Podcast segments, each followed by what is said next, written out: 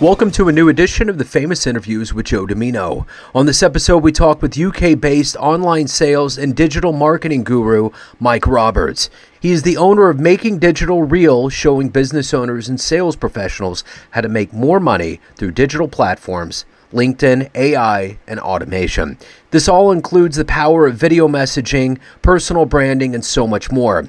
As a sales professional with over 20 years, he wanted to show others how they can achieve great success without leaving their desk. Enjoy this interview. Yeah, of course.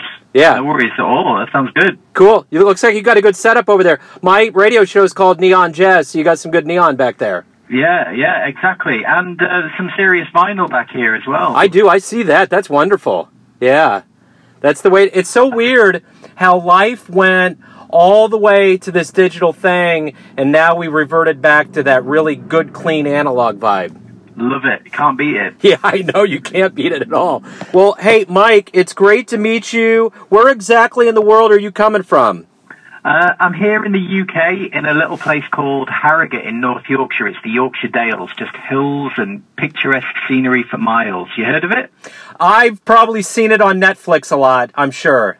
Probably. It- it- probably. All creatures great and small. Very old fashioned movies filmed here. I love it. And I love the whole, like, when you talk about vinyl and music, I just, I mean, the Brit pop scene. So, I mean, I mean, all of the modern things that come out of Britain. It's like we always follow you. Like whether it's TV shows or music, it's like you are all like in a creative incubator of making everything the rest of the world wants to mimic.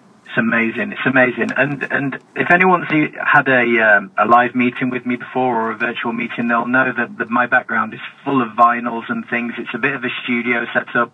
I just love music. It, it's what makes the world go around, right?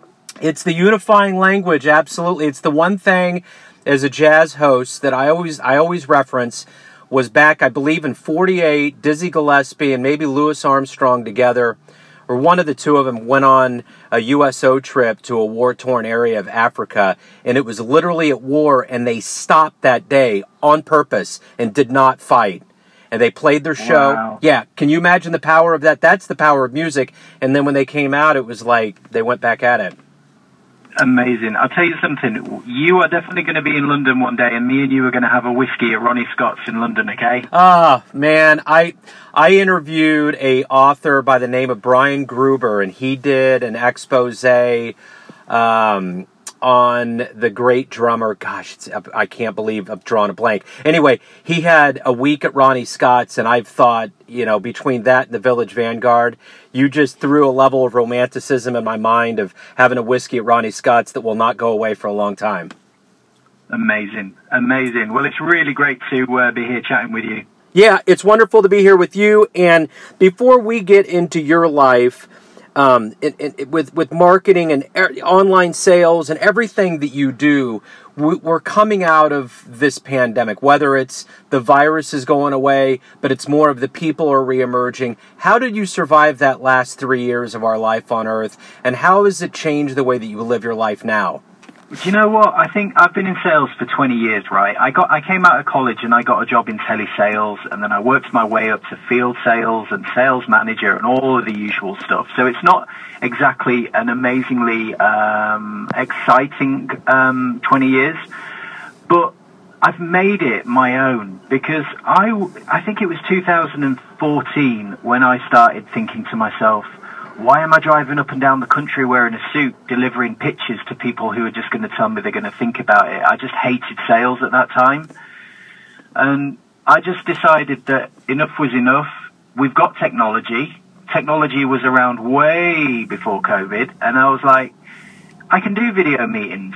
I can send video messages to people. Okay, it might take them a bit longer to download GoToMeeting or whatever it is I was using at the time, but it was better than me driving three hours there, three hours back just to listen to someone in a suit tell me they'll think about it. Does that make sense? Oh man, it, it's really what you're saying is manifest destiny. I think generations have gotten to a point where you don't have to work for the man. If you want to take control of your life and your future, you can do that. Yeah, absolutely. And I was just frustrated because up and down the country, we have, and, and still to this day, there are still sales managers and sales directors of corporate companies out there saying, no, you you got to shake their hand, you got to sit over the table with them and do the pitch. And it's like, really? I think those days were well and truly over way before 2021. Why are we still trying to do it? I mean, it works for many people, great. But for those of us that just want to do things the smart way, just let us get on with it. It, it works. It's kind of like vinyl. Can you imagine the first people that were in a room and musicians came in and said, We're re releasing this on vinyl? And they were like, What the hell are you talking about? Like, if we don't take yeah. that, you know, if we don't take that chance to innovate and do something different, we're not going to give the world something that it deserves, which is, you know, innovation and, and, and, and genuinely good things. Totally. Yeah, I'm not saying we have to completely live in our bedrooms and offices running our whole lives through a screen. Absolutely not. That sounds like the worst thing in the world. But if, if I've got a client and I'm going to make some money or if I'm going to help them achieve their problems, I have to ask myself, do I really need to spend seven hours out of my day commuting and on a train to do that? And if the answer is no, great. Let's, let's make it easier for everyone and let's rehumanize this digital platform and um, and stop spamming and become humans again, but just being smart about it. So let's get to the brass tacks of who you are and what you do. I'm going to put you in front of a bunch of third graders at a career day, and one of the kids is going to look up at you and ask, "What do you do for a living?" How do you answer that child? Okay, so hopefully this child knows a little bit about digital. So I would simply say, I help people make more money through digital platforms and I can help them grow their business and build their dreams um, you know, just by showing them how to navigate the wonderful world of digital and all the opportunities that it brings. Now, when you were in the third grade, what was your dream? What did you want to be when you grew up? Do you know what? I uh, I grew up in a very very simple small Yorkshire village, and our dreams and aspirations were quite small. But all I did was I grew up through in a family of women. I uh, I had a mum, two aunties, and a and a, and a gran that that brought me up and uh, and we were just taught to be, you know, do the best you can. In my school, we had 30 children in the whole school. It was such a small environment. Um, I just, I just, I just wanted to have a big house and have a nice car and just have all the things that my uh, family didn't have that were bringing me up. You know, simple as that. So, in your life of obviously being a highly motivated individual, who's been a role model or a hero for you? Oh, it's got it's got to be my mum, right? Um, she brought me up. She taught me all the all the the right ways of doing things, and we didn't have much money growing up, but I loved tech, and I was very lucky to be brought up on the game systems and and how to you know. I was a geek. Let's face it. I was a proper digital little geek, and um, and in the eighties, you know, uh, many of us of us were but I just think um, a lot of people wanted to use that level of geekiness to, to play games. I wanted to make money with it. I, I suppose I've always been a little bit of an entrepreneur in, in any way I could. I, I, I was one of the first kids to have a video camera. I wanted to make videos way before YouTube arrived to make money from it. It was amazing. If you can meet anybody alive on the planet right now, who would it be? Who would you love to meet and talk to? For me, there's a there's a guy called James Rolfe. Don't do you know do you know who that is? Yeah, it sounds familiar. So James Rolfe has a YouTube channel, and he calls himself the Angry Video Game Nerd. And and one of the things that I like about James is the fact that he just has a hobby, something he loves, something he um, you know has a real interest in, and he made a career out of it. He built a YouTube channel. He reviews uh, you know terrible 16-bit video games, and he's just become super successful in it. And he's just taken what he loves and thrown it all together to make a massive name for himself. And I respect that. And that's that's the guy I'm going to meet one day. You know. Absolutely. What is it that gets you out of bed and motivates you to do what you want to do and to achieve and success and be successful in your life? Just seeing the the impacts that I'm making on the people that I'm working with, giving away my top tips, tricks, and strategies, um, helping them whilst helping me, being my own boss, and showing people who are in a real tough situation in life, look, it doesn't have to be this way.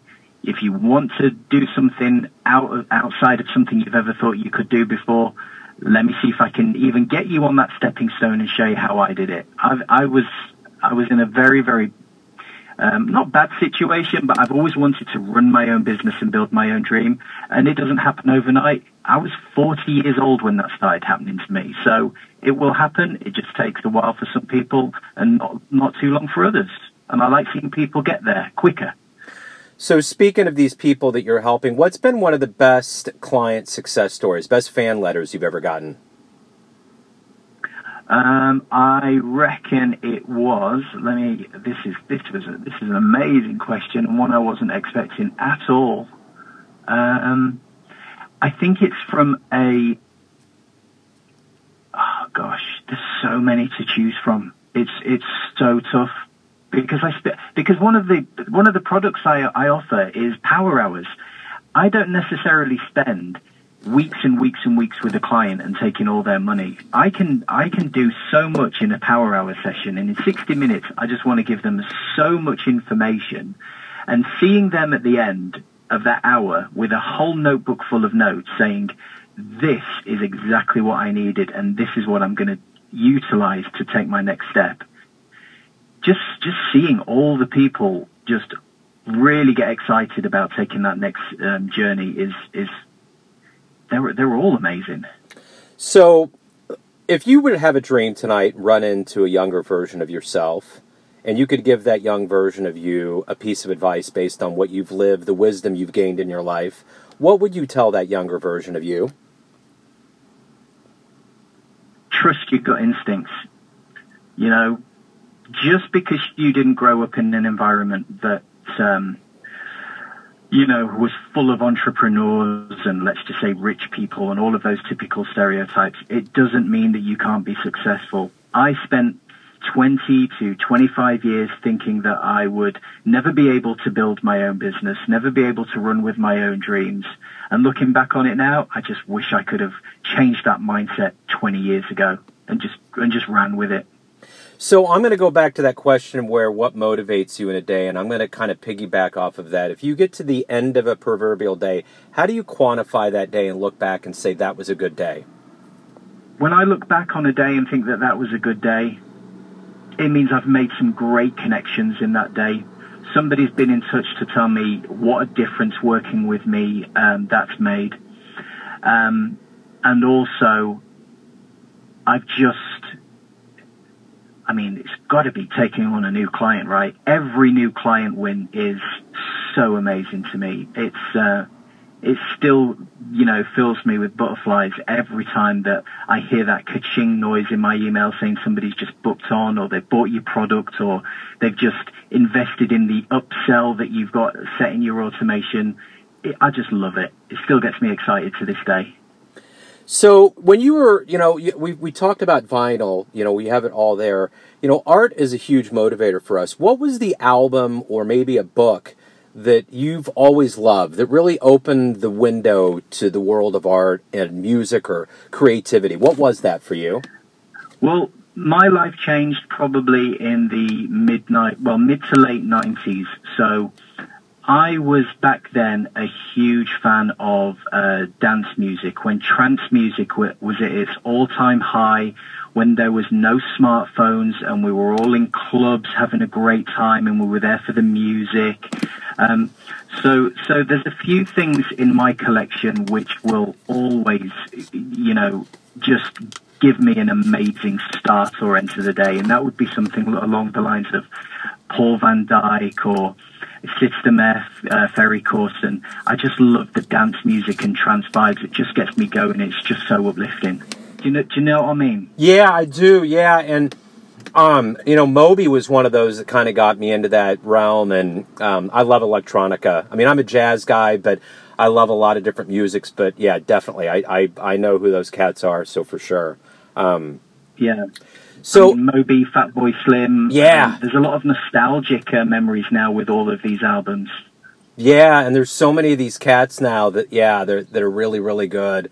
Um, yeah, Fatboy Slim. I remember him in the late '90s when he really took off. That's that's stellar music. Um, so everyone out there has a perception of you and uh, an idea of who they think you are your family, friends, clients, colleagues, but ultimately you're in control of your life. What's your perception of you? Who do you think you are?